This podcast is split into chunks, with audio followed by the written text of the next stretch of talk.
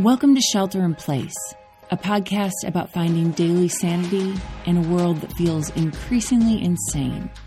Coming to you from Oakland, California, I'm Laura Joyce Davis. Earlier this week, I got a test email from one of my neighbors who lives just down the street. Their security camera had recorded my three children picking the plums off the tree in front of their house. This might have been forgivable if my kids had stopped there, but they didn't. They fetched a ladder from our backyard and carried it out to the sidewalk, where they proceeded to lean the ladder up against our neighbor's car and harvest every single plum their grabby little hands could find, even the ones that weren't ripe yet. You might think that this is the point where my shameless children trekked back home, their mouths smeared with plum juice and their hands sticky. I wish they had, but no. Instead, our 3-year-old waddled up the path to our neighbor's house, looked around, pulled down her pants, and peed in their bushes. All of this was recorded on our neighbor's security camera and recounted to me later. I was mortified and also furious. Nate has taken over the bulk of childcare during this pandemic, and my children's illicit behavior happened on his watch while I was working.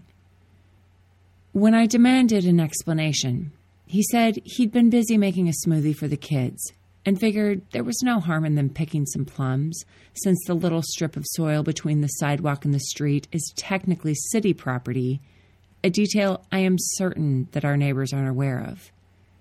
Nate had the back door open as he worked, watching and calling out to the kids as they came and went. He said that when they got the ladder, he'd been impressed by their initiative. I didn't agree with his judgment, but even I had to admit that the ladder was pretty ingenious. My kids are 8, 6, and 3, and short for their age. It must have been quite a sight to see them hefting that 6-foot ladder. But Matea peeing in the yard, that was just too much. Nate paused and looked at me bashfully.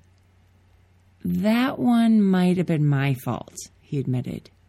You peed in their yard? I shrieked. Of course not, he said quickly.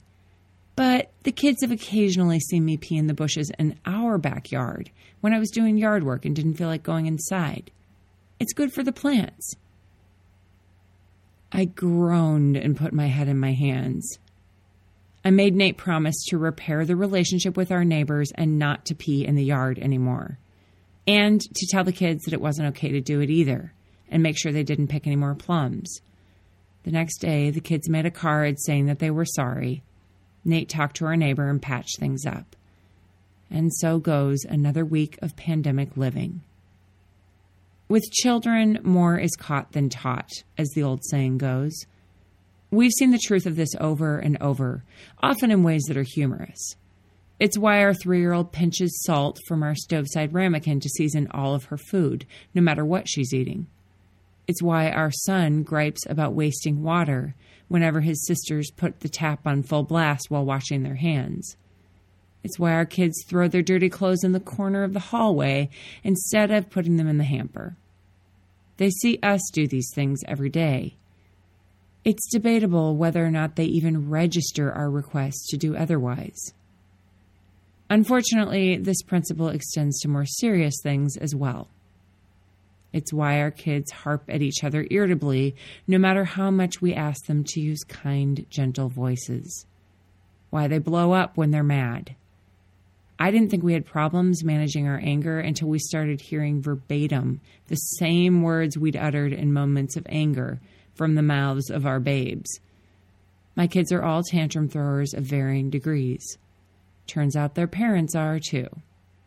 Given that Nate's nickname for all of his childhood was Chill, I think it's safe to say that the anger he's discovered in adulthood is something he's caught from me. Of course, not everything our kids have caught from us is bad. Recently, when Nate and I were arguing about something and the conversation began to escalate, our son interrupted and said, "I think both of you should stop arguing and take 10 deep breaths." He was absolutely right, and we did just that. It all but fixed the problem. during this pandemic, our kids have caught some things we hadn't anticipated. With school out and playing with friends off the table, our daughter Grace has taken to jogging up and down our block while she pushes her little sister in the jogging stroller. This isn't just some little kid stroller. It's the one I took on the trails when all three of my kids were little. Running has been my go-to survival mechanism for most of my time as a parent, my primary source of sanity for my entire adult life. I can tell you that even as an adult, pushing that stroller is a lot of work. The stroller is heavy and almost as tall as Grace, but that doesn't deter her a bit.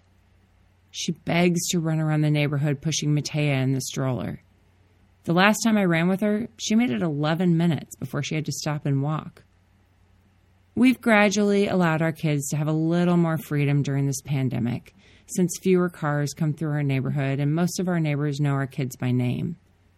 For the past month or so, we've allowed Grace to run back and forth on our block with Matea in the stroller as long as she comes back to check in every few minutes or so.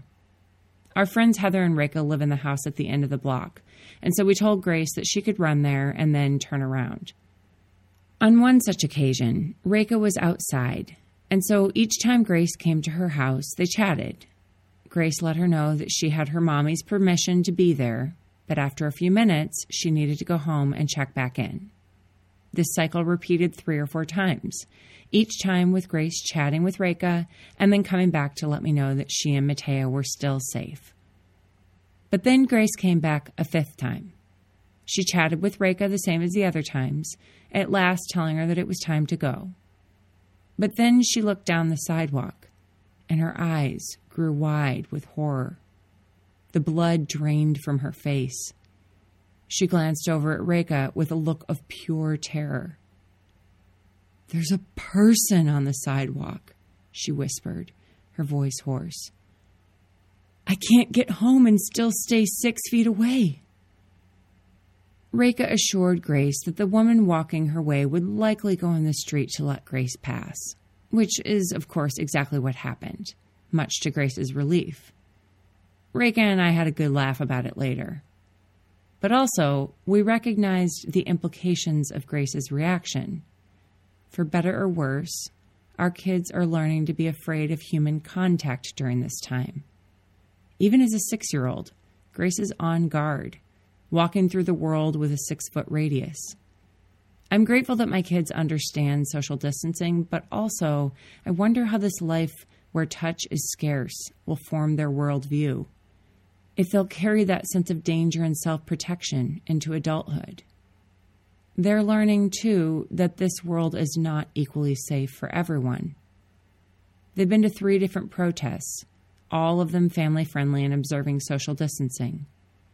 They've insisted on carrying the Black Lives Matter signs they've created themselves. The protests aren't just a first for them, but for me. I don't think I ever really fully grasped the importance of protests before this time. In this area, my kids are teaching me. The most recent protest we attended was a kneel-in, held at a busy intersection within walking distance from our house.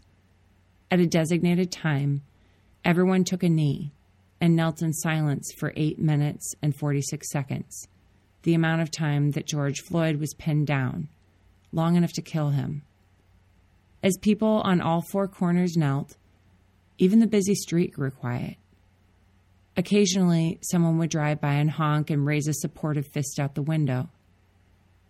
It was a shockingly long amount of time, long enough to feel the pavement through my jeans, long enough to feel worried that my kids, who are loud by default, would be unable to hold the gravity of that silence. But as we knelt, I heard Matea whisper, "What you doing?" And Grace whisper back, "We're doing this because there are white people in the world killing black people, and it's not okay. We have to figure out a way to make sure that it doesn't happen anymore."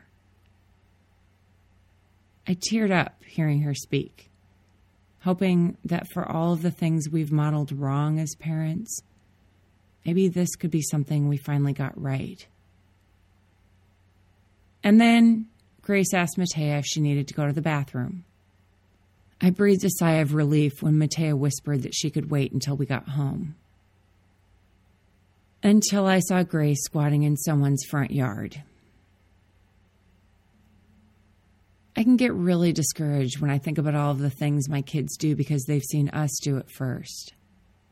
We try to be good role models for them, but almost every day we fail. We read parenting books and ask advice from friends and family who are further down the line, but when it comes down to it, the biggest work we need to do to be good parents is the work we need to do on ourselves. This doesn't let us off the hook for modeling better behavior for our kids, but it gives us a place to start. And maybe that's the daily sanity today, not just for parents, but for all of us. If our kids catch our behavior by watching it, then perhaps others do too. Maybe if we start to model the behavior we'd like to see more of in our world, others in our lives will catch it too. None of us is going to do a perfect job of that. Probably there will be times when we realize that the thing others have caught from us is the very thing we hoped not to pass along.